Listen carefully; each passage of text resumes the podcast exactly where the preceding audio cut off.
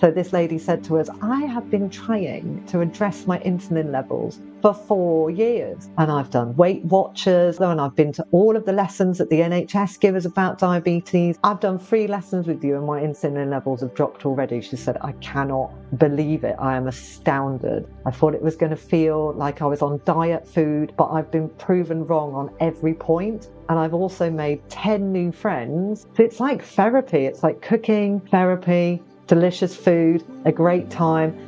Hello, dear listener, and welcome to yet another episode of the Plant Based News Podcast, where we delve into the heart of veganism, environmentalism, and incredible people making waves in the plant based community. I'm your host, Robbie Lockie, and today we're bringing you an episode that's all about community, compassion, and culinary innovation. We're joined by Sarah Bentley, a pioneer in the vegan community and a visionary founder of Made in Hackney, a community cooking school that's transforming the way we think about plant based food. Made in Hackney isn't just a cooking school, it's a movement towards a healthier, more sustainable, and inclusive future. Sarah's journey is a testament to the power of plant based eating and the transformative impact it can have on individuals and communities alike. From nurturing health and wellness to fostering community bonds and addressing food insecurity, Sarah's work is a beacon of hope and inspiration. In our conversation, we're going to explore the origins of Made in Hackney and the challenges and triumphs along the way, and how Sarah and her team are empowering people from all walks of life to embrace the joys and benefits of plant based cooking. As always, if you like this episode, please don't forget to comment, like, and share. And if you're on Apple Podcast, please leave us a review. It really helps get the message out there. Let's get to the episode. Thanks so much for joining us on the PBN podcast, Sarah. This has been a long time coming, and I'm really glad to finally sit down with you and uh, hear your story. Thank you so much for having me. I'm really, really happy to chat to you today. And yeah, it does feel like it's been a long time in the pipeline. So great to finally be here having this conversation. Welcome to Hackney! Our mission is to tackle health inequalities, food access, the climate crisis, and bring communities together using the power of plants. So, how do we do all that? Since 2012, our plant based community cookery school has delivered over 4,000 joyful classes to people in London and beyond. Inspiring more people to cook, grow, and eat more plants. And what else do we do? We hold regular community feasts to share joy, build bridges, and celebrate different cultural cuisines. Each year, we save 20 tons of food from landfill and provide 70,000 free meals. You can tune into our online classes everywhere in the world.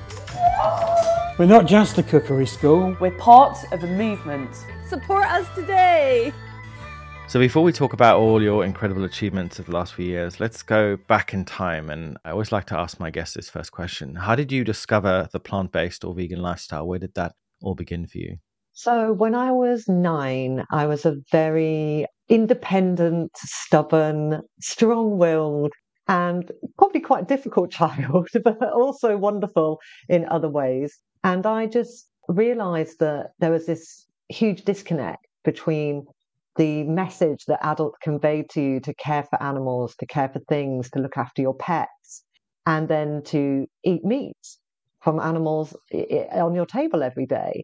And the thing that really pushed me over into I'm going to become vegetarian, even though none of my family members are, is I read an article in my mum's Which report about how animals are transported to the slaughterhouse. And for, for those that aren't British, can you just explain what a Which report is? Not an actual witch. it's not an actual witch. It's um, an industry slash sort of trade magazine that reviews uh, products, services, and they used to do investigative reports in it about manufacturing and other such things. So it was a very dry title for a nine year old to pick up. But I picked it up and I read this feature on how animals are transported to the slaughterhouse. And I will never forget sitting in my bedroom in floods of tears, feeling like the adult world has lied to me, the adult world has let me down and I'm not going to trust the adult world ever again. and I will never forget that feeling. And that was my path to vegetarianism. It took another nine years to find veganism. I was led to believe veganism was extreme and not necessary, and was still living in the bubble that cows needed to be milked. How completely bizarre. And um, it was only when I was older and found out information for myself that I made the transition fully to veganism. That's amazing. I'm so fascinated by people such as yourself who have these realizations at such a young age. How I just, yeah, because it, it seems eating animals and living in this carnistic speciesist world, it seems like the default, doesn't it? It's, it's, it's so ingrained in our culture. And when people go against that grain, especially children, I find it amazing. Uh, mainly because I, I consider myself a very compassionate and sensitive, and was a very sensitive child. I loved animals, but I didn't have that connection. I didn't make that connection or have that awareness at all. Uh, at least I don't remember. I recently discovered that I quite likely have ADHD, and part of the symptoms of ADHD can be a lack of memory from childhood.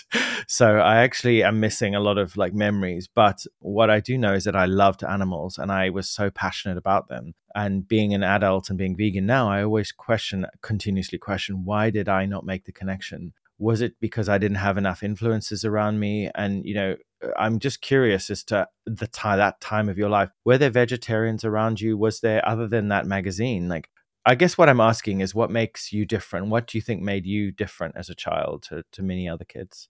There were no other vegetarians around me, and all my happiest family memories had meat and animal products built into them.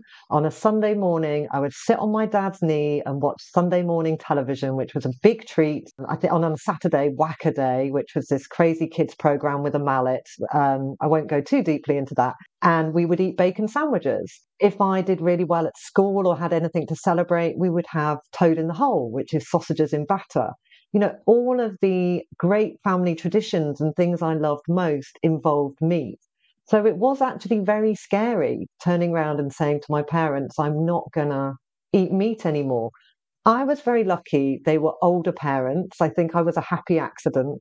They'd had a number of children before me. And so they were quite relaxed when I announced this. And my dad said, Don't worry, Sarah, we'll have cheese and onion sandwiches instead on a Sunday morning. And my mum said, Well, you're going to have to start eating quite a bit more vegetables. She was a home economics teacher, so she was very informed about food. So she was confident that she could cook food without meat for me. I think they thought I wouldn't succeed. And I picked up on that. So as soon as I knew they thought I wouldn't succeed, I was going to show them with all I had that I was going to be vegetarian and nothing was going to take me off that path. So I think a good dose of stubbornness and uh, also that Which Report article was really horrific. I mean, it was so horrific that I really carried the words of that in my heart for years to come. So I think that made a massive impact. But yeah, I was the lone vegetarian in Lincolnshire. It's a rural farming county, very meat heavy. Nearby town is known for its pork pies. Lincolnshire is known for its sausages. It still is. It did feel like I was very much alone in that decision, but I was determined to follow it through. The only veggie in the village. exactly. Yeah. Uh, in your younger years, what did you do with this knowledge? Obviously, you sounded like a very uh, headstrong and forthright young person. You know, at school and at college or at uni, you know, these values and these these ideas and these ideals and this ideology. Like, what did you do with it? Did you get active? And tell us a bit more about like how your the evolution of your awareness, especially about the food system. Because obviously, there's multiple things here. There's human health, as we call the vegan trifecta. There's human health, the environmental aspects of of a plant-based diet, and of course, an omnivorous diet, and then obviously animal welfare and animal ethics and the effect of the animal agriculture industry on the animals themselves. So, I'd love to hear a little bit about like how you evolved through your advocacy, not just with food, but you know, animals themselves. I have always been a people pleaser. I'm the youngest family member, and I grew up watching quite a lot of trouble and strife amongst the older siblings that I really didn't want to repeat or experience. So I always had a very gentle approach to my activism where I would be resolute in that I wasn't going to eat the chicken or the sausage or whatever auntie or uncle or neighbor was in trying to entice me with because it used to be my favorite food but I knew never to sort of shout or argue or tell them that they were wrong about their choices. I would just quite quietly say, I love animals. I don't need to eat them, so I'm not going to. But you can if you want to. And I would always put that at the end. You can if you want to. I wouldn't kind of tell them they had to stop. And I carried this sort of very gentle approach with me throughout my whole life. When I became vegan, I was about 19. I discovered that through um, my founding career as a reggae music journalist. And I went to Jamaica and I experienced Ital food, which was vegan food. And in just the space of a week, I felt massive changes in my health and well being eating Ital food. Because I was vegetarian, I was going to the Ital restaurants. There was obviously no egg, no dairy in that. And that just suited me down to the ground. So I came back to England, did some research, and had this real light bulb moment where I was like, I thought vegetarianism was enough. But actually, if I'm truly compassionate for the animals, I should have been vegan all along. And that was a real sort of car crash moment as well, where I felt like, oh, I haven't been doing enough for 10 years. So I evolved my diet. It did take about a year to fully drop all the dairy and the egg. The thing that got me was invisible egg, because you're talking like 23 years ago, this is now. I'm 41 and this was when I was 20, there was very little vegan food available, especially when you were out and about on the street. And so you always had to check for like invisible egg. So it probably took about a year to be completely vegan, where I was organized enough to have my snacks in my bag, knew which shops had snacks I could have, you know, just to get everything in place.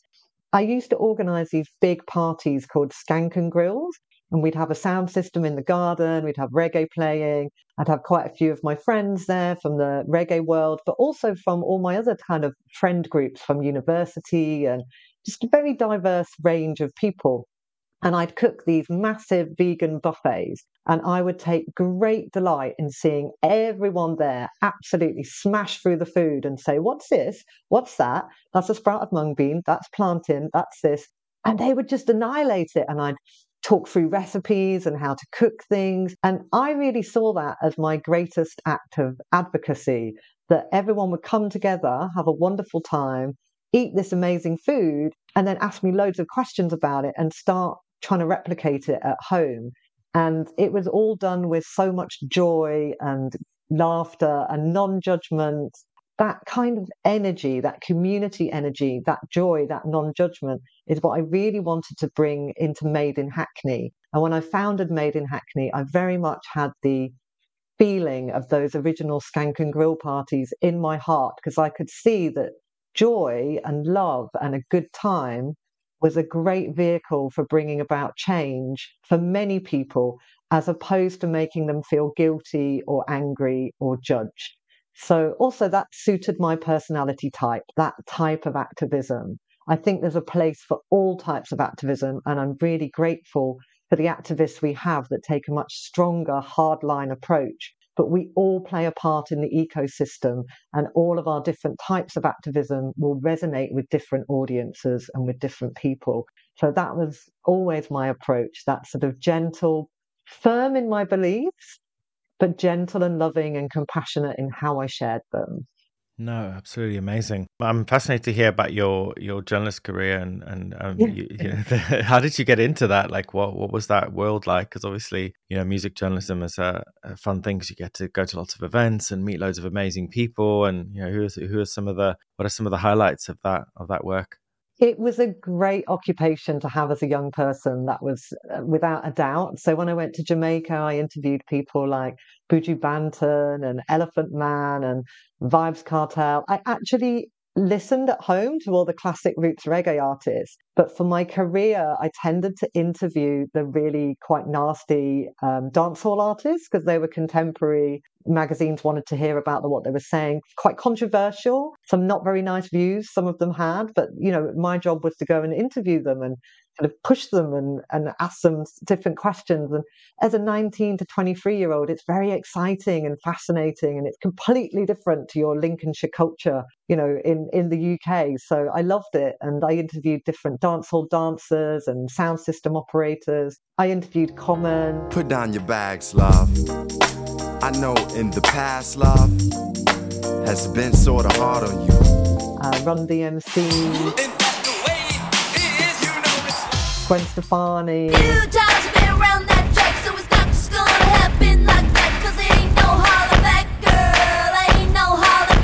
So many people, so many people. Alicia Keys.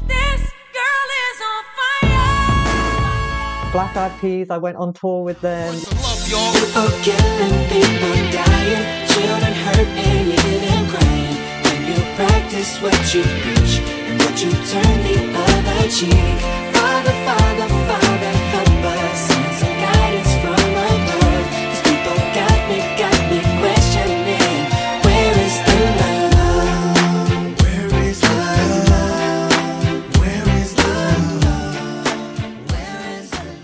Loads of things I do. That sounds like loads of fun. Music is obviously also, you know, like food, uh, an integral part of our culture. And you know, we're seeing more and more big music events, and you know, like uh, Billie Eilish's uh, family, Maggie Baird, and um, her her kind of team at Support and Feed as well, have been really like banging the drum to try and encourage more big music events to go plant based and to think about the environmental aspect of food. But it's really, really difficult to make these changes um, from a cultural perspective as you talked about like if we want people to make changes you know forcing them into it or pressurizing people into anything is going to have the opposite effect aren't they? People often go the the ups you know they, they run in the opposite direction. I've always been in the mindset that food which is a love language you know is the best way to kind of communicate this idea of a cultural shift with our food. Because a lot of the time people really care about the emotional connection they have with food, which is those special dishes that grandma made, or mum made, or dad made, or auntie made, or whatever.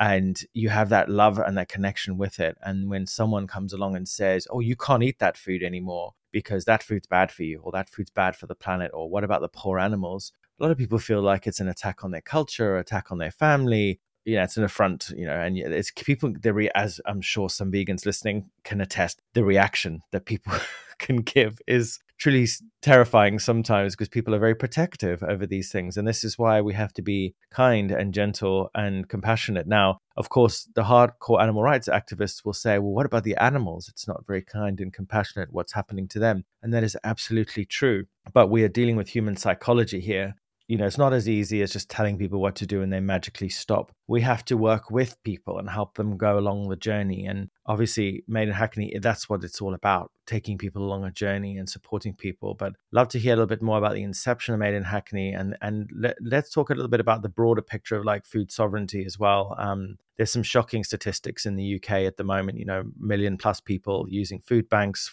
four and a half million children or maybe more um, uh, who are dealing with food security issues. How bad is it in the UK, and and how is something like Made in Hackney sort of, I guess, filling the gaps and giving people support where the, the, the support provided by the government is, is sorely lacking?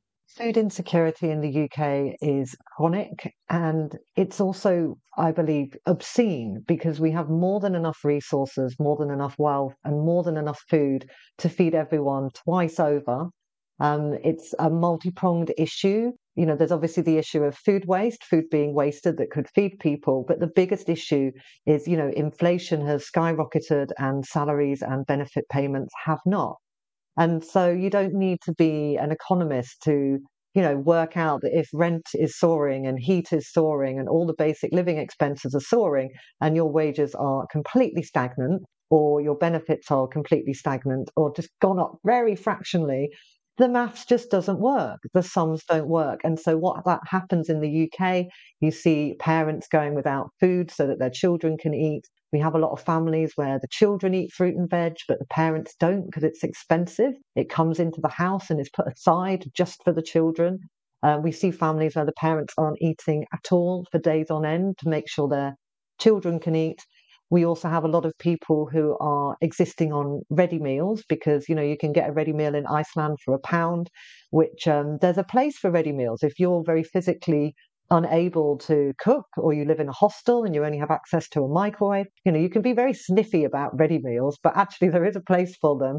You know, people are, are spending 15 pounds, that's two ready meals a day for a week, you know, and a little bit over. And so nutritionally, they're kind of starving even though they are eating enough food. So we have people who are sort of nutritionally starving, but they are eating enough calories, but they're not getting the minerals and vitamins they need. And then we have a vast amount of people that just are not getting the quantity of food on a consistent basis. And for many households, and this is also what's quite shocking, three meals a day has become a luxury as opposed to a given. And that's way more people than come up in the food poverty stat. And, you know, it's because we're living in a system where the prices get dialed up and everyone's wages and benefits don't. And it's a ridiculous system because the knock on effects on health, prosperity, the NHS, performance in school, performance in work, sick days. You know, we don't think in a circular way in the UK. It's all isolated and separated, and the impact of having a system like this isn't taken into account.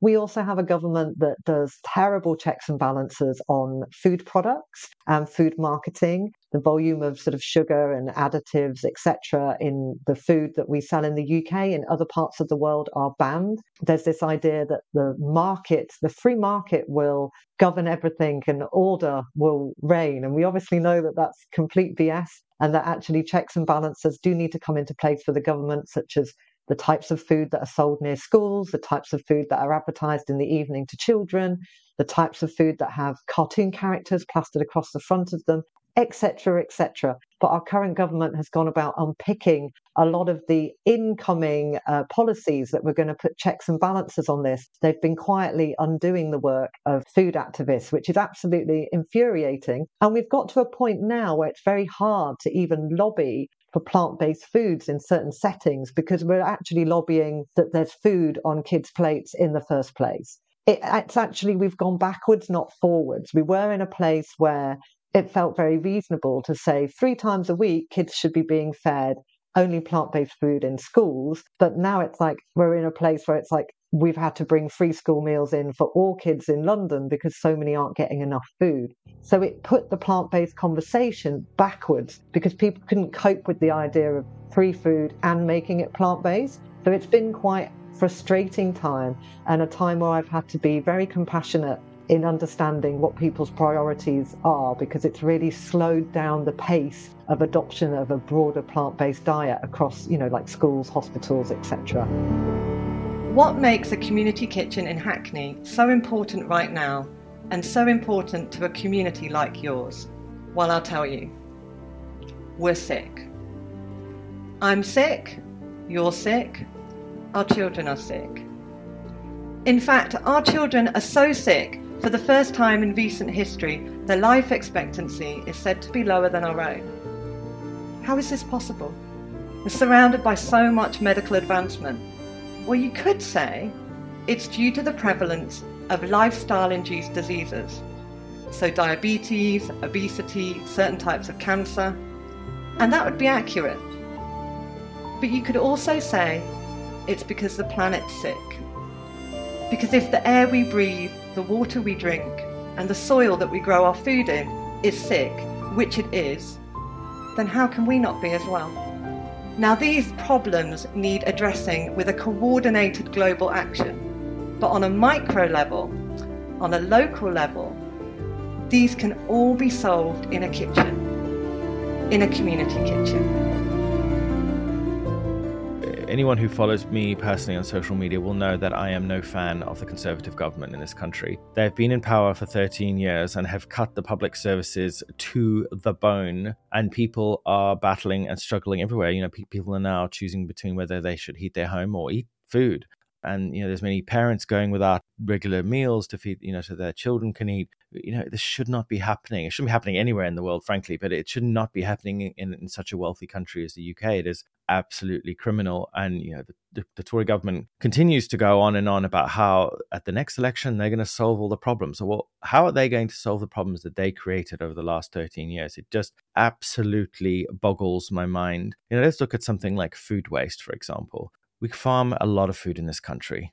30% of the food that is planted does not reach the supermarket because it's not the right shape or size. And it probably ends up in a landfill or being fed to cows, or, or I'm not sure where it goes, but it doesn't go to people, that's for sure. Then when it gets to the supermarket, 30% of that ends up in the trash in the bin uh, because it's damaged or it doesn't look right or it's, it's scuffed or something like that. And then the food that goes to people's homes, some roughly 30% of that also ends up in the bin because people don't eat enough or they buy too much. I, I don't even know what to say, Sarah. Like we live in this world, in this country where people are starving, they can't afford to eat, and they don't have enough food, and there is so much food all around us. Supermarkets throw away mountains of food every single day. It is it boils my blood. I mean, is there is, what is being done about this? Because how can we have so much food insecurity and yet there is so much food all around us? What is going wrong?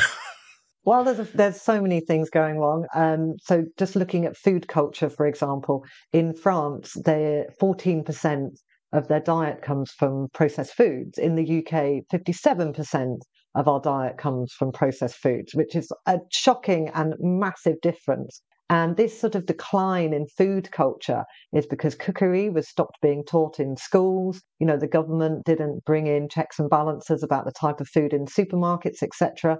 Henry Dimbleby writes about this very well. So we are programmed to want high sugar, high high salt, high fat food. So if this is made readily available to us everywhere we go, that's what the majority of most people will start eating and crave to eat. And then you have the double whammy that it's normally cheaper than healthier foods. Now, when we set up Made in Hackney 12 years ago, we actually promoted a local, organic, seasonal, plant based diet. So we had all the bells and whistles. And if you were canny enough with your shopping habit in London, you could achieve that on a relatively low budget. We have actually had to take away the recommendation of local, organic, seasonal because it is so cost prohibitive. And we stripped down our food policy to just being plant based now because it became, over that 12 years, it's become completely unachievable for most households. So you know, in that sense, we've gone backwards from a food culture perspective, from an environmental perspective, and also from a health, nutrition, nutrition density of food, we've gone backwards. Um, so, yeah, it's deeply infuriating. We work with so many families who are desperate to feed themselves and their children well. And what we offer in Made in Hackney in the cooking classes is to at least empower people with the skills to cook from scratch using raw ingredients. Because if you can cook with lentils, flour, basic ingredients, you can really reduce the cost of your food bill. But of course, you need time. You need to not be working two or three jobs. You need to be living in a well equipped home with a proper cooker and a proper kitchen, etc. So, still, despite our best efforts giving people tools and skills and information, it is much harder now for people to eat well than it was when we first started 12 years ago and that's really depressing. I mean we we still have a huge impact on the people we work with. And a lot of families tell us i'm really on it now. I spend sunday cooking. I fill up the freezer. We make your 20p burger recipe all the time. I dole this out to the kids. And you know people find a system and they do it against all odds. We have people who feed their children and themselves incredible food because they've learnt to cook, they've learnt about fresh ingredients, they know where to shop and how to do it, and they are doing it. It's very difficult. You know, if you're ill, you have additional needs, you're working lots of jobs, it's a real challenge to get that good food into yourself and your family. And it shouldn't be. It should be the easy option as opposed to the most difficult option. And yet, it it is massively infuriating that the Tories did bring in a suggestion that all schools should be providing cooking classes, but sadly, that's not actually played out into reality because a lot of schools don't have a kitchen anymore. They don't have a cooking class, or they don't have the time or the resources. So there's often a lot of policy that comes in that seems positive, but there isn't the resources and the money behind it to really implement and roll it out nationally. So there's there's so many things at, at play here, but it could be addressed. I do think there's incredible work by community groups, not just made in Hackney, all over London, community food pantries, community shops where people buy a membership and every week spend a tenner but leave with like an enormous amount of shopping. There's loads of fantastic interventions, but we are just putting a little plaster over a gaping wound. Oh, I, I was going to say that it's it's not addressing responsibility yeah. at all. Yeah. They should be looking at the basic cost of living and bringing in ideas like a universal basic income or such things to make sure people have enough money to eat and to make sure people want to choose their own food. The people that we provide emergency food support for, which we launched during the COVID years, we were providing plant based meals delivered to people's homes. It's a fantastic emergency service. But imagine not being able to choose what you want to eat every day. Choosing your own food is a basic human right. You choose what your palate likes, what your neurotype likes, the food that reflects your culture, the, your preferences, the food that brings you comfort and joy. As soon as you're getting emergency food delivered to you, yes, people are grateful, but all of that is stripped from you. There's no dignity in emergency food provision. So, yes, we did it. But when people say, oh, you know, do you want that continue? In an ideal world, no, I don't want Made in Hackney to be doing emergency food. I want people to buy their own food. It's not solving the problem, is it? Mm. Exactly. To come to us to be inspired about plant based food and learning multicultural cuisines of their neighbours. That's what I want us to be doing. But until we have a different political system, the emergency work kind of needs to continue to prop people up. It's not as it's not as if we don't have the money. You know, some of the numbers that really again boil my blood are the post-pandemic situation with PPE. So that's the pr- protective equipment that doctors and nurses needed uh, to protect them from COVID nineteen in the pandemic, and over ten billion pounds of P- unusable PPE had to be burned I mean, that's 10 billion pounds of hardworking people's money that has literally gone up in smoke thanks to the Conservative government. And that's just one story of many stories of gargantuan amounts of money that have just literally gone to contractors and various companies offshore, etc. Baroness, we won't say her name, it's it, it, yeah we have we need a new government that's that's for sure. Uh, and fingers crossed and when the, the, general election finally comes this year we'll be we'll hopefully all be voting for change. I certainly know i will on the ground, obviously, as you say, whilst we are trying to put out these fires and whilst we are trying to deal with reality, because there's the dream of, you know, the utopian dream of a of a world where everyone gets to eat three meals a day and not have to worry. I mean, that shouldn't be utopian, but you know, that's the dream where we all get to eat and not to worry about where our food is coming from and, and whether it's toxic or not, or whether it's loaded with microplastics. That's the dream. But today we have to support people and Made in Hackney is is part of uh, you know your legacy and, and something that you've created that and we'll talk more about you know the future of it. But what is it for those that don't know um, how did you set it up and like how does it function within the community? What kind of things does it do? Because obviously there's going to be people out there who want to do something similar in their community and don't know where to begin. So what was your journey with it? Love to to hear its inception. So um I will talk about our history, but do remind me to come back to how people can start, where they can begin, because we have a program yeah. for that. So don't let oh, me amazing. forget that. So okay, that sounds um, good. We started uh, Made in Hackney in 2012. We're a charity and we're a community cookery school, a plant-based community cookery school. So we are 100% vegan, but we call ourselves plant-based to be more approachable to people when we launched the product, uh, the project, sorry, it was a very grassroots initiative. We had a very small team. We were working from a little tiny basement underneath a health food shop in Stoke Newington. And the idea was to bring diverse community members together to cook healthy, affordable, plant based food. And um, we would be tackling health inequalities, the climate crisis, and providing a space for diverse people to come together and get to know each other and build community. So when we started, we were a tiny team. There was just me and a finance officer working an afternoon a week. But we immediately could see that our premise, our vision for this completely worked. We started a cooking course with a group, an Irish health support agency called Mind Yourself. 12 Irish women in the room, none of them vegetarian, clearly none of them vegan, all together to discuss their health challenges, but through the enjoyable medium of cooking classes. And they didn't realize there was no meat till the second or third class. And then they were like, where's the meat? You know, this would be great with sausages, etc. But we were all about them having an enjoyable experience, uh, trying new vegetables, new seeds, talking to them about their health challenges, their life challenges, and incorporating that into the lesson so that the classes problem solved so for them, they wanted quick meals. So we made sure the whole course was meals they could do in 15 minutes.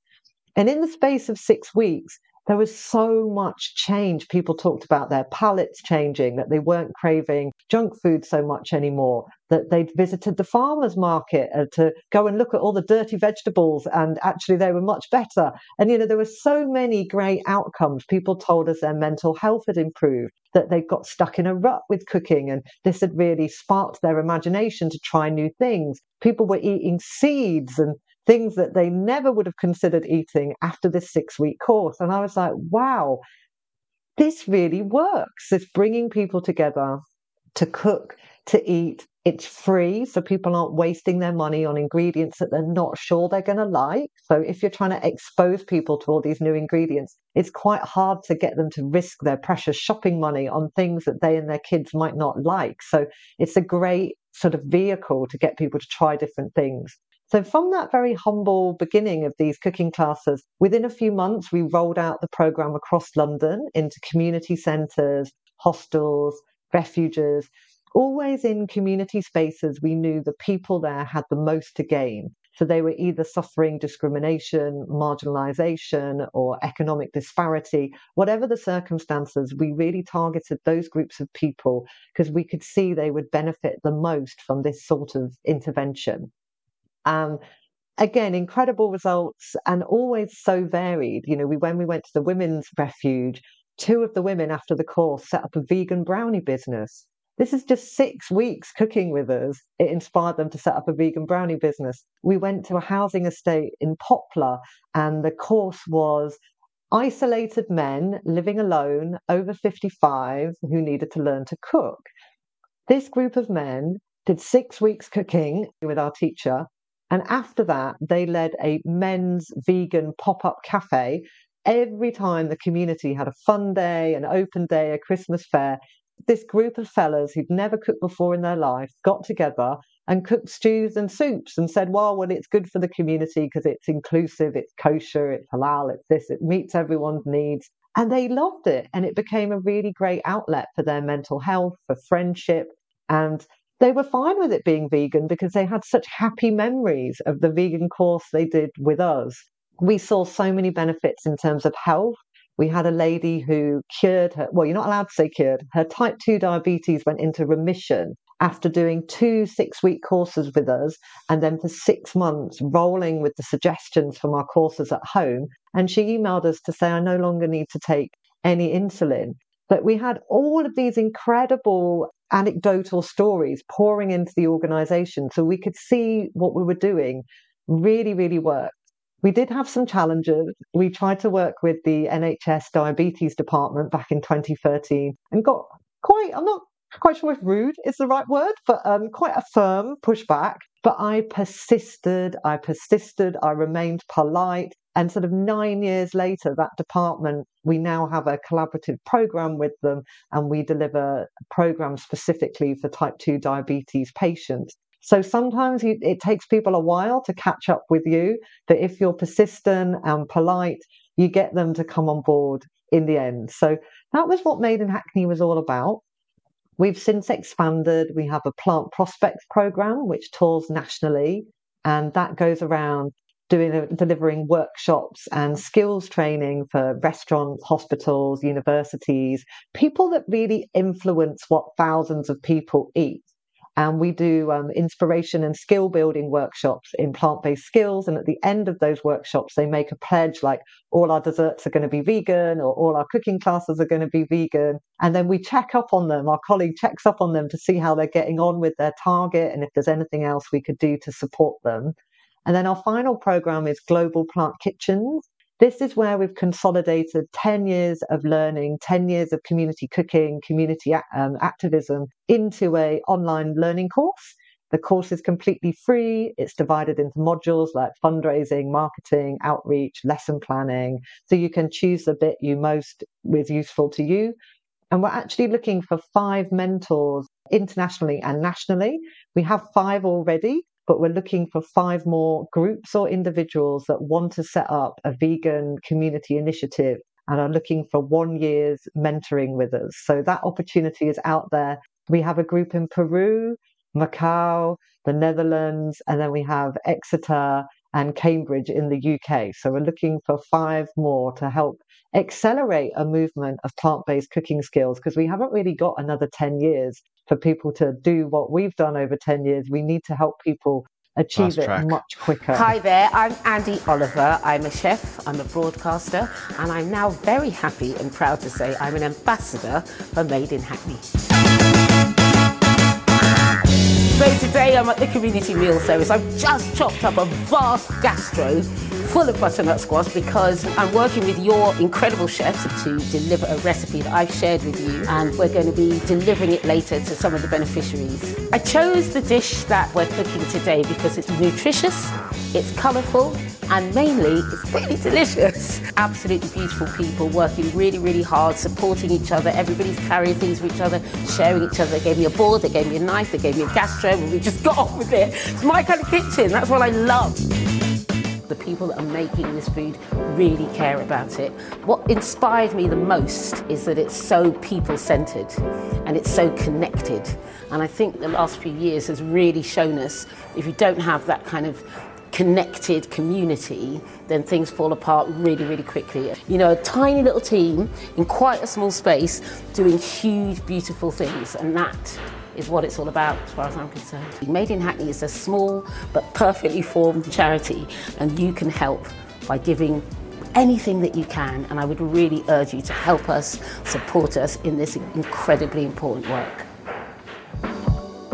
Six years ago, you did a, a, TEDx talk titled Why the World Needs Community Kitchens. So, in a nutshell, I think your talk was 17 minutes. Uh, yeah, what's the abridged version of that? Why do we need to see more made in Hackneys around the world?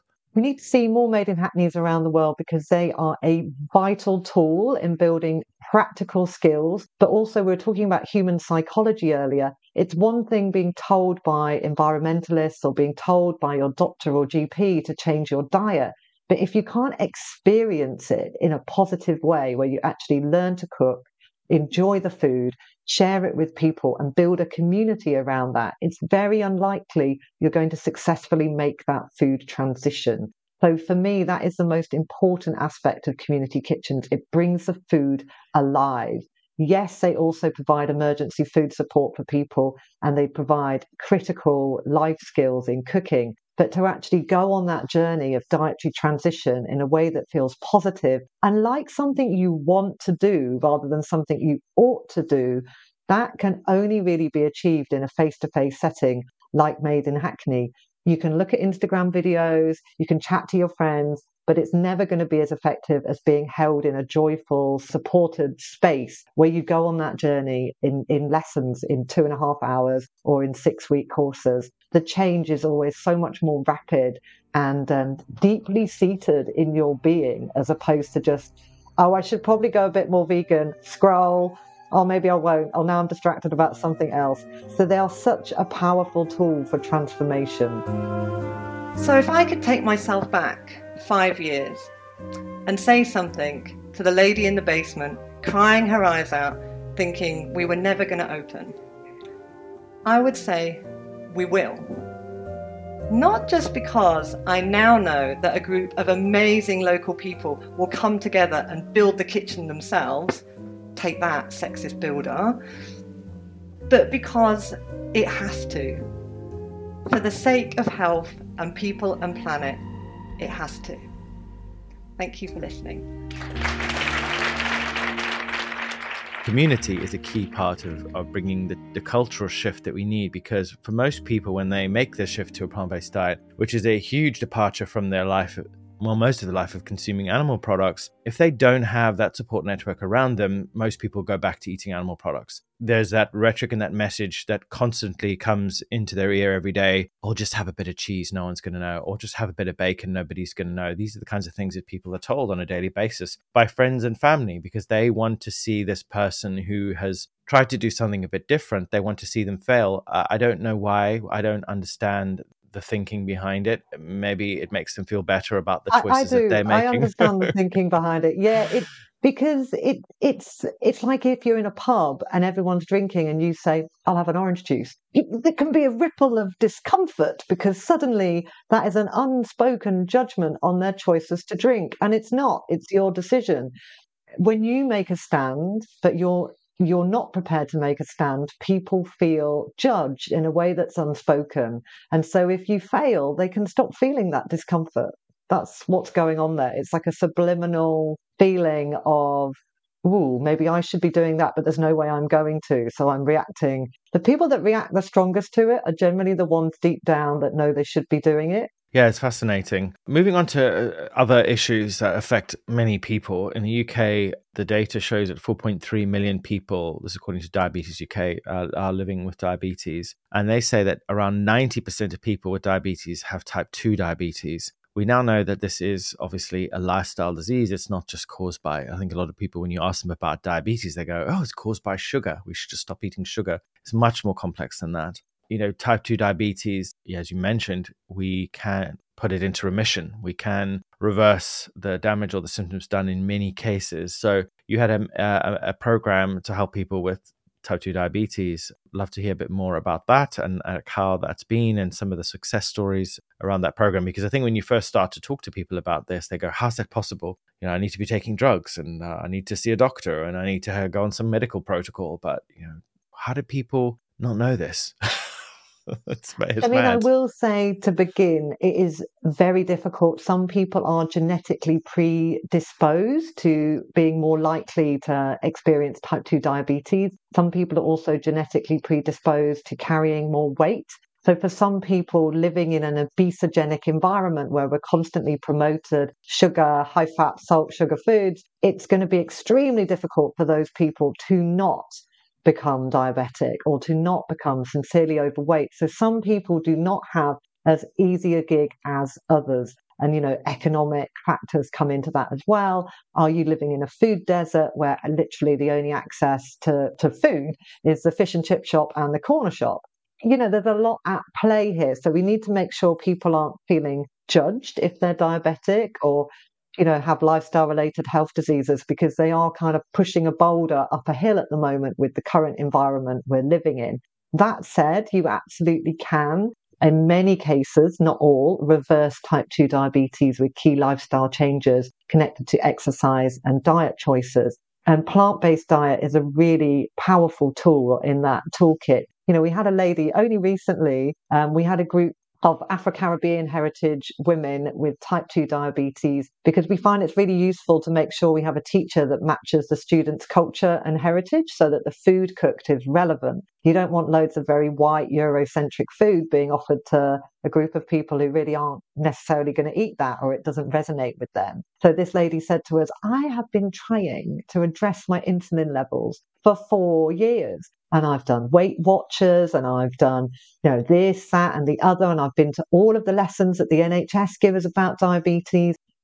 I've done three lessons with you and my insulin levels have dropped already. She said, I cannot believe it. I am astounded. And I enjoy the food. I thought it wasn't going to fill me up. I thought it was going to feel like I was on diet food, but I've been proven wrong on every point. And I've also made 10 new friends all wonderful women who are all in the same boat as me. So it's like therapy. It's like cooking, therapy, delicious food, a great time. And when you leave that class, instead of thinking, oh, because we, we, went to the diabetes training course that the um, NHS offers called Expert, now, it's a fantastic program for learning about the nuts and bolts and science of having diabetes if you're diabetic. Fantastic. When it comes to inspiring you to make diet change, it absolutely collapses through the floor and is appalling. We went to a supermarket and they spent the whole time telling us what you couldn't eat. So you spent an hour feeling depressed. You can't eat that. You can't eat that. You can't eat this. You're like, it, it was the opposite of a Coca Cola advert, which is all like love and happiness. And you think, oh, I want to drink that because, you know, it's about love and happiness, even though the drink is appalling and is going to rot your teeth and make you feel ill. Just as that they understand successful marketing is about sort of love and hope and community and all the good things. Whereas the kind of expert diabetes program that the NHS were offering really didn't get that crucial bit. It was a brilliant science, terrible behavior change. So we really ran with that to make sure that all of our diabetes cooking classes are the polar opposite and that people have a great time and people have food that's comforting and replicates their uh, really enjoyed cultural foods and it's something that you want to do. And we've we've had huge success with these courses. And um, a lot of the NHS diabetes practitioners now uh, working in Homerton and other hospitals around London do refer their uh, patients to our cooking classes just as one of the potential interventions that they can do, which is fantastic. And the first time they did that, I nearly dropped to my knees because, you know, it had been such a tough gig eight years ago when they were really quite mean and rude to me that finally I could see that there was this openness and information that plant based food can be such an amazing tool. We have a couple of NHS dietitians who are vegan who have come to work for us, and that was also such a great bridge building exercise because they had the qualifications, they had the job, but they were they personally were vegan, and so that built a lot of bridges between us and more mainstream health providers because I think before they thought, oh, they're a bit left field, those kind of culty, slightly strange health fanatics over there. But now they kind of realize we're actually a very viable tool for people to make the changes they need to support their type 2 diabetes. It's so in, interesting and inspiring, but also, I think, again, back to what I said before about people who hear this, who've never heard this before and are struggling with this, these health issues, they can't believe that it's so simple. Obviously, getting people to the food is is is is sometimes the challenge, as you mentioned. Food deserts, you mentioned. Obviously, like poverty is a big you know, a huge issue in our society, as we've you know discussed about the UK and the food security issues we have, even in such a wealthy country. And you know, if we're having it here in this country, it's everywhere. People are struggling with all all over the place. That's why it's so important to make this information freely available and accessible. And I think this is again a, a real vital part of having these community kitchens, which is making it easy for people to get somewhere where they can get this knowledge if they want to have it, if they want to learn more and getting the information out there. That's why it's so important to, you know, I believe to support platforms like Made in Hackney because, you know, the, the government certainly aren't going to do it. So we have to take charge ourselves. We have to take control and uh, and support the people in the community around us if we want to see real change. You've obviously got there's a global program you mentioned, you know, the the Global Plants Kitchen plant kitchens. Um, tell us about how you are able to, and your thoughts on expanding this ethos and this this strategy out into the world because obviously you know it's a movement isn't it made in hackney is not just a community it's a kitchen movement. it's a, it's a movement, it's a movement. Yeah. absolutely and we say that in our in our video actually our organize, organizational video we say this is not just a cooking school it's a movement maybe five years ago if i take you back to that possibly longer gosh nine years ago we were looking into do we franchise made in Hackney? Because people always said, are you going to do made in Cardiff? Are you going to do made in Nottingham? Are you going to do, you know, etc. And we looked into it and we thought the reason why Made in Hackney is so successful is because it's a unique response to the community of Hackney and the surrounding boroughs in London, where it's very diverse, there's a lot of footfall, there's a lot of people, etc. There's many key principles of Made in Hackney that can work all over the UK and all over the world, but the best delivery would be localized groups that are responding in a very unique way to the cultural specific needs of their local communities. So to just roll out as a franchise was never really going to work. And it wasn't really the kind of ethos. You know, we wanted to movement build. We didn't want to empire build. You know, there wasn't, sometimes you can forget what your goal is in that sort of endless pursuit for growth. Sometimes you, you need to remind yourself that the goal is impact. The goal is change. The goal isn't your entity just becoming enormous. You know, the goal is more people making positive changes. So we decided the best way to do that would be to have a sort of mentoring and training scheme where we could share our knowledge and accelerate other people's journeys to setting up similar but unique to their area projects. Now, it took us five years to get this project funded because no one was interested in it. So, a little bit of backstory. In the UK, funders tend to be very conservative. So, where a lot of charities get their money from, trusts and grants, etc., the people that make the decisions are a lot of kind of old white men, basically, not to not to offend anyone, a lot of old white men. And the idea that plant-based food is a health intervention, a community intervention, and an environmental intervention, woo, straight over the head. So many grants are available for environmental interventions in the UK, and none of them include diet change. To date, 2024, none of them include diet change. They include, you know, reforesting, rewilding, tree planting, community gardens, you know, uh, plastic, dialing down plastic, never ever diet change. So for us to access money to fund our work, we've had to do this real dance of looking at the funder and just dialing up. This is all about community. This is all about community and elders connecting and make it all about that. Or this is all about, so we've been able to adapt. But it's been quite exhausting because just the key principles of our work brings communities together. It's an amazing tool to tackle the climate crisis and health inequalities. People just weren't up to speed with that. So it took five years to get our global plant kitchen program funded because people just didn't see the need and the, the benefit of it, which used to blow my mind. So I'm delighted that we finally did get it funded and that it's finally rolled out and in the world and available for people to use. But yeah, it took a long time, Robbie, to get that going.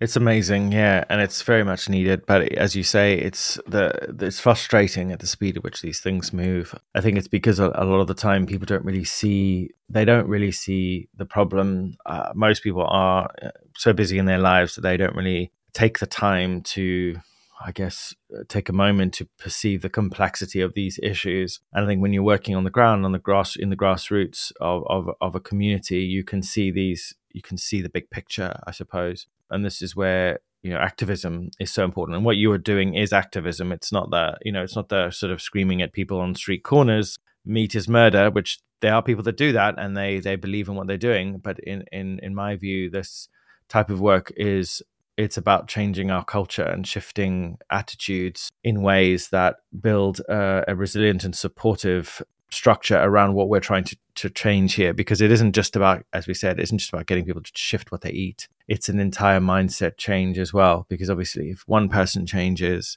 if the people around them aren't on board aren't even allies then you know we're not going to go anywhere are we? Like we eh, we're not asking everyone to go vegan or plant-based but we're asking for support and allyship. You know you don't we're not forcing you to eat plant-based every single day. We're asking you to to consider eating more plants uh, and and less meat for for variety of of health and environmental reasons. It's such a beautiful way as a vegan of extending your compassion out into the world and for different community groups and their life experience you know, veganism isn't a single issue, it's an entire mindset about how we compassionately and kindly walk and travel through this earth and interact with all living beings on it. And so, with a community cookery school, you know, we've done work with some extremely traumatized groups. We've worked with women who have been trafficked. I mean, just horrific. And the cooking was a real healing, an act of self care. And the fact that it was plant based and there was no sort of visible violence on the plate was actually really beautiful for them. And some of them hadn't made that connection with how kind and compassionate the food was and how that made them feel better.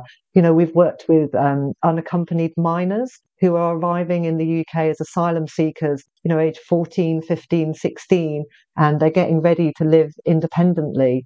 And, you know, these children, they are still children, they're young adults, but they're children food is such a powerful way of reconnecting with their lost heritage, their parents, and our teachers are helping them to recreate those dishes. Yes, plant based versions with the right flavor profiles. It's just such a beautiful vehicle for such a broad range of activism that when you start a project like that, it's almost impossible to imagine the many sort of tentacles and the beautiful ways in which it can impact people. Yeah, getting support and building support is, is a key part of this. And you mentioned uh, earlier about a partnership with Fuller's Pub. Uh, what's that about? Because uh, obviously, there's Fuller's. Fuller's uh, for those that aren't in the UK, Fuller's are everywhere. They're a huge network of pubs across the country. Tell us about your partnership with Fuller's. Yeah, that was a really exciting partnership because we're called Made in Hackney. In some ways, that name has limited our growth because people think we're a very grassroots initiative when we're not. So we have sort of talked about changing the name, but it's you know we've had it for a long time and we're quite quite you know attached to it. So the fullers partnership was fantastic because they could see beyond the name and they could see that we were really changing the landscape and the whole ecosystem around the feeling towards plant-based foods. And i actually met the director of food at a panel discussion. I was on a panel with him and he said you know what? Fuller's pubs we have a hero cheesemaker, we have a hero veg grower, we have heroes in all the pillars of our menu, but we don't have a plant based hero. And I really think made in Hackney, you could be our plant based hero. And so the food director came in. One of our incredible chefs, Sarita Puri, cooked phenomenal food for him, you know, showcasing vegan cheeses, different vegan uh, flavor profiles. He was really keen that we didn't use any manufactured, processed fake meat there's definitely a place for that, but he didn't want it on his menu. So we developed in partnership with him a whole foods plant based burger using quinoa and mushrooms and sunflower seeds. And it is absolutely delicious. And it was very exciting to see it developed in our little community cookery school. And now it's made in a big factory.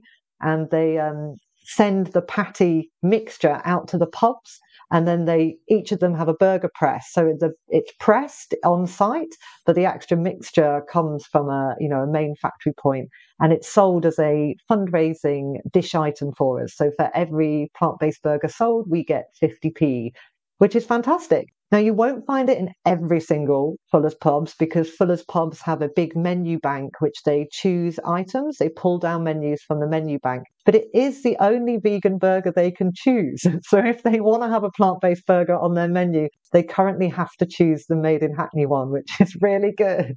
Uh, you talked a bit about faux meats. I personally don't like to call them fake meats because it, it, it, really puts people off because it's they're not it's not yes, fake food, is it? True. It's yeah it is uh, you know it's plant-based meat or uh, i mean the, the technical meat, yes. term is, is is meat analog which i think sounds really like oh.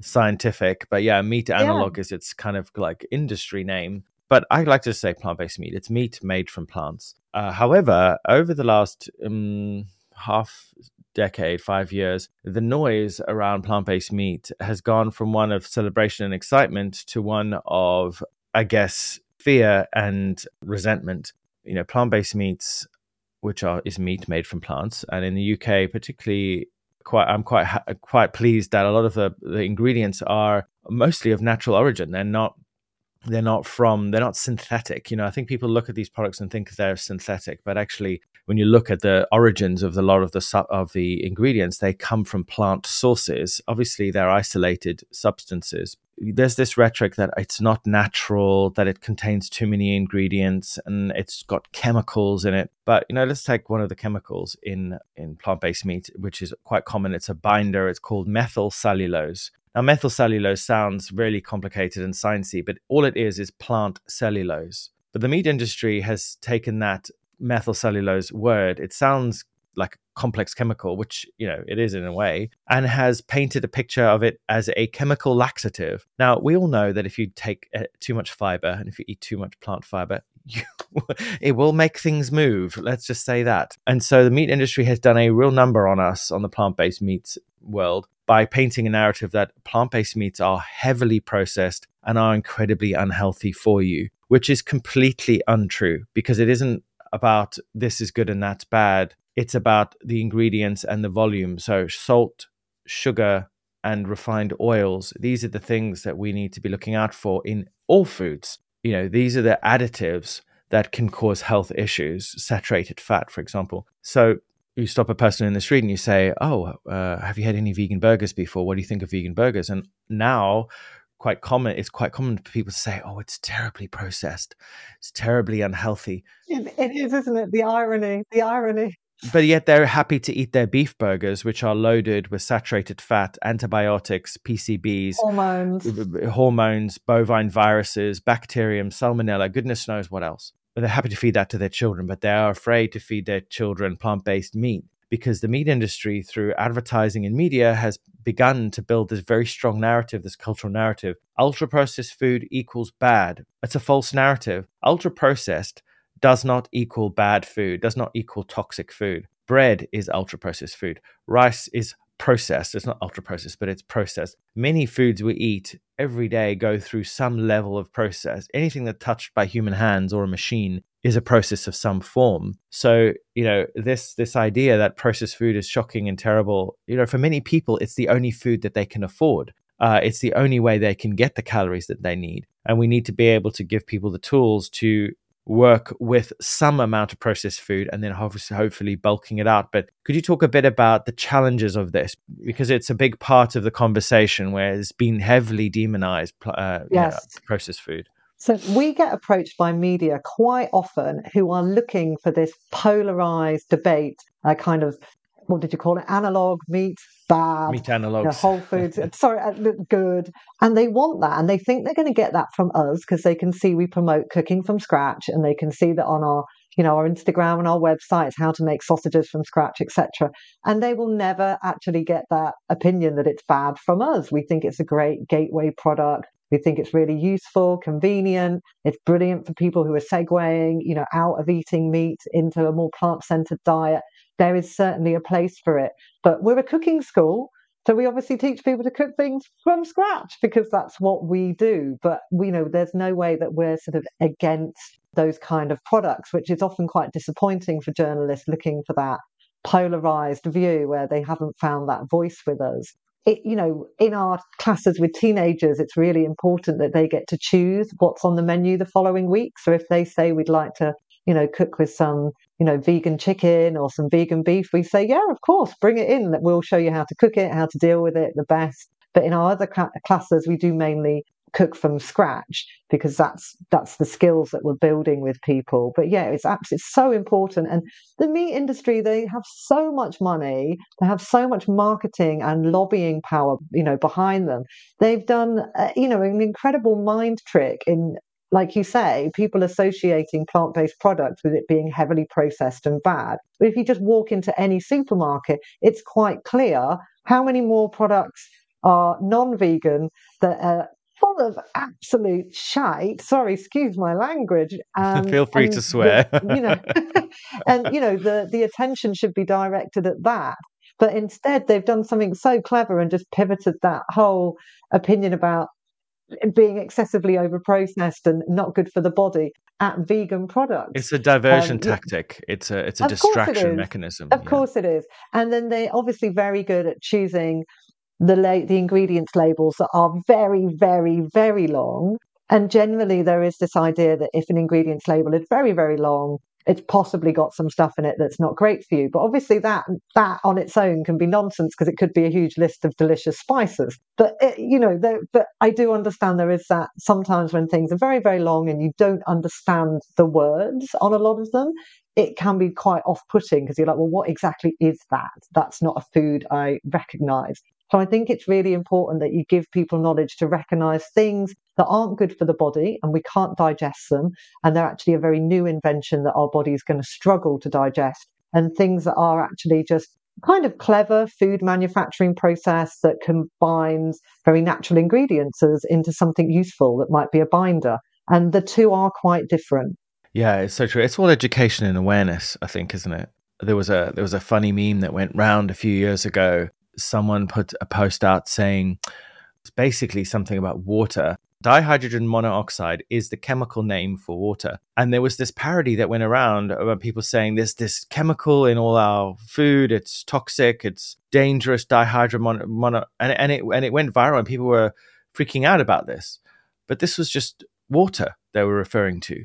And this idea that chemicals are bad is ridiculous because everything is made of chemicals. Our bodies are made of chemicals.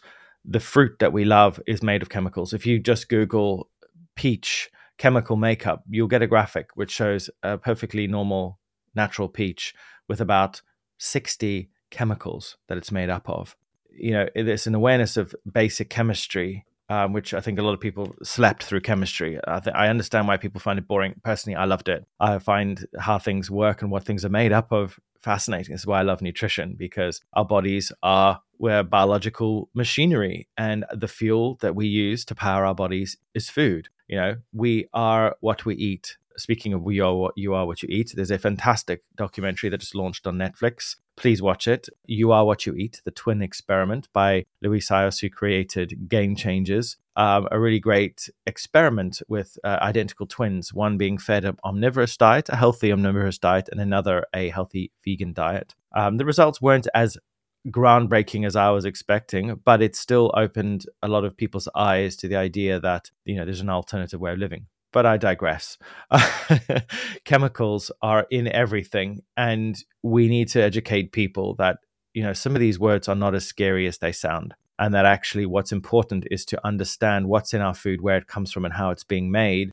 In the sense of additives, you know, added sugars, you know, refined and clarified oils, there's certain things that we need to be mindful of you know artificial colors artificial sweeteners artificial preservatives a lot of these things do have health concerns associated with them some many are banned in many countries those are the things we need to worry about pesticides herbicides fungicides all the things that are sprayed on our food to keep it fresh to stop it getting eaten by bugs this is all the stuff that people need to be learning about. But then at the same time, I'd love everyone to be eating healthy organic food, but you go into the supermarket and it's like double the triple the price. You know, I can you can understand why people are nervous and anxious around the food that they eat because not only are they worrying about like is it safe to eat because it's covered in pesticides, they're also worried, you know, uh, should I be eating this food or not? Is it safe? Is it healthy?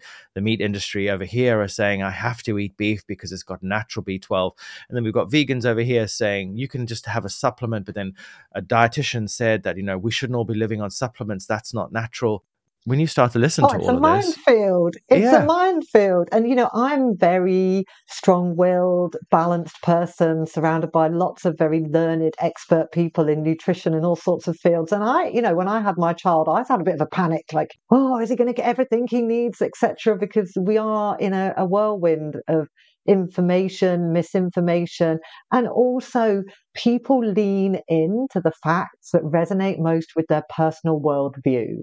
So you can find a fact that's peer reviewed to substantiate bias, pretty right? much any, exactly, to substantiate any approach to diet. So it's all about finding the common sense middle ground. Um, our nutritionist, Rohini Bajekal, who works for us as a teacher, she often says there's actually not much natural about us living past the age of 45, 50. But actually, the fact that we're needing supplements is no surprise. And uh, particularly if you can consider that against the profile of how our soil health has degraded, which means the food we're eating is nutritionally depleted. So even if you're eating a very healthy diet, then the actual nutrition you're getting from the food is a lot less than possibly 50 years ago because the soil is so depleted. So, you know, having to take supplements is almost just a result of modern living. The fact that civilization is still here and that we are aging and we're living, and we don't only want to age, we want to age and still have a great quality of life. And so we are going to have to use science in order to achieve that, and that will include supplements. Absolutely. And there's this this thing called the appeal to nature fallacy, which suggests that because something is natural, then that means it's good for you or it's healthy or it's better. You know, snake poison is natural. It's not very good for you, you know. I am a sucker for this, Robbie, an absolute sucker. My, my, tribe, my people, we lean into nature. We cure ourselves with herbs and mushrooms, and we see the herbalist and we see the acupuncturist. So it becomes very scary when we need to take allopathic medicine. But that's something we just need to get over. This sort of tribalization of lifestyle views is, is quite dangerous, and it leads you into having um, ungrounded, unscientific views on things because you're sort of within your tribe. This is how we do things. And I'm so aware of my own sort of leanings and how that can influence my opinion and make me feel scared of very beneficial medical interventions, which I should just be delighted exist. So I have I try and question myself and prod myself all the time to see what's going on with my biases.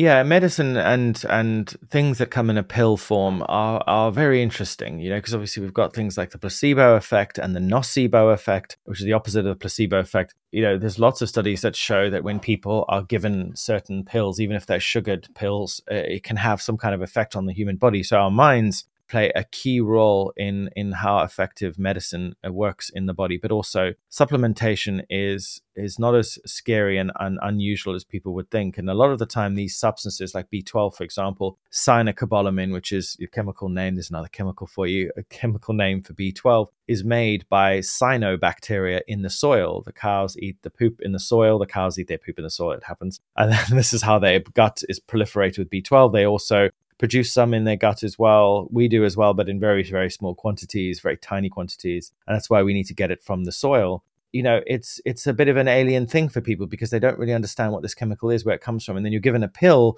and they see that as an unnatural means. But ironically, because it's formulated specially for your body, when you eat that pill, it absorbs much more quickly. Your body doesn't need to do much work and it ironically goes into the system and is integrated into your body in a really efficient way. And so, isolated substances, and many dietitians will will explain and attest to this. It's not unnatural to consume um, a supplement because humans have evolved the technology to be able to extract nutrients from plants, from the soil, whatever, and put it in a handy, convenient package. But because of the history and the and the association with pills and medicine and side effects, people have this emotional response to a pill. Ironically, more people are happier about drinking a liquid, you know, rather than taking a pill, they take a, li- a liquid and they're more comfortable with that. But it's the same thing.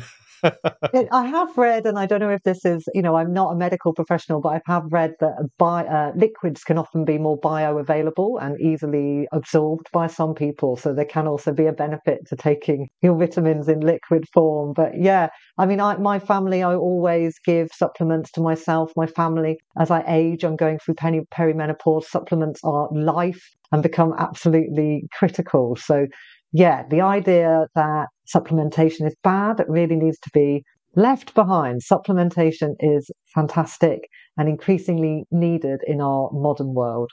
So before I let you go, I'd love to hear about like what's the future because you are stepping back from Made in Hackney, a bit like me stepping back from Plant Based News, which is I've not announced that on this podcast. Uh, so I'm stepping back from Plant Based News. You're stepping back from Made in Hackney. New roads ahead of us. Tell us about what's uh, what's next for you.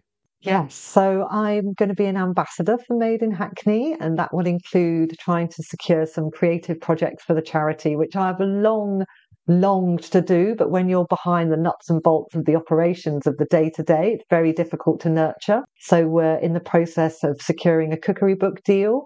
We've signed with an agent called Aevitas, and they're shopping our book deal currently, which is very, very exciting. Um, also, in my final 11th year, day to day in the operation, I've been nominated nominated for the Vegan Women's Summit Founder of the Year award, which is a really lovely way to ride out the day to day operations.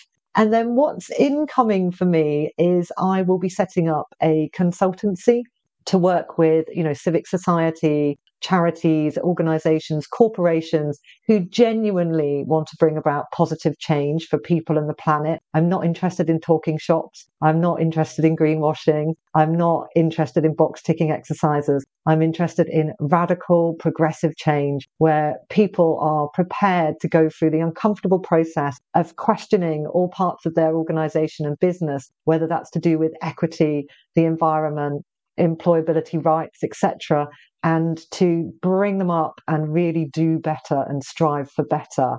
And that's something I feel I have a lot to offer the world. So I'm going to be packaging that up into a consultancy setting. And then also longer future, I'd really love to write books, but that that's, you know, a bit further off that dream. Amazing. Well, that sounds very exciting. And um, I am excited to support you on your journey. Um, the next year is going to be very interesting. We've got a lot of work ahead of us and lots of big challenges to to face up to. But I think personally, I have, um, as obviously societally, we have as well. We're going to have two major elections in this next year in the USA and the UK. We have a lot of strange things going on in the world, a lot of sad things going on in the world, a lot of war. Uh, if you're listening to this in the future, it is 2024, and there is even more war than there has been in in many many decades before. And so we are all trying to remain resilient and uh, emotionally stable through that. And I think eating good food and building strong community is a vital tool to weathering the, the, the emotional challenges of life on planet Earth today. So thank you for your time, Sarah. It's what a pleasure to have you on the episode. But before I let you go, I like to always ask my guests this final question. If you listen to this podcast, you know what's coming next. If you were stuck on a desert island and it was just you and a pig, you're not going to eat the pig because you're vegan. if I could give you one vegan dish, one music artist, and one book, what would you take with you on your desert island? The one vegan dish would be the vegan dish that sparked my transition to veganism, and that would be a big plate of Jamaican ital food. So there'd be rice and peas, callaloo, pumpkin, baked plantain, all the good stuff. That would be my desert island plate oh, just thinking about it, I want to eat it. One artist, one musician, gosh, one musician, that is really hard to choose. Do you know, I might be controversial and go for something quite cheesy and choose Bob Marley because he spans such a breadth of moods. One love,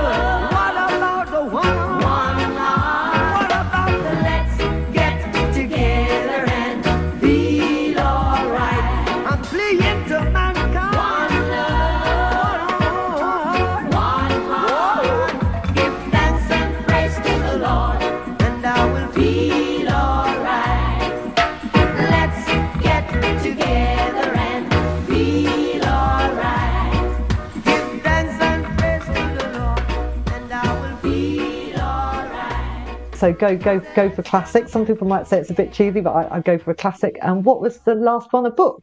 The book. What book would you take with you? I think I would take The Alchemist. Oh, that's one of my top three favorite books. I love it. and uh, you know, it's short, and I think if you're alone with a pig on a desert island, you might need that simple but deep philosophical message while you're alone with the pig. Yeah. Amazing. Thank you, Sarah, for joining us on the PBN podcast. Uh, what a pleasure to hear a bit of your story and uh, really excited to see uh, where the next year takes us. Thank you so much, Robbie. And I'm really excited to see your journey as well. I'm totally here for that.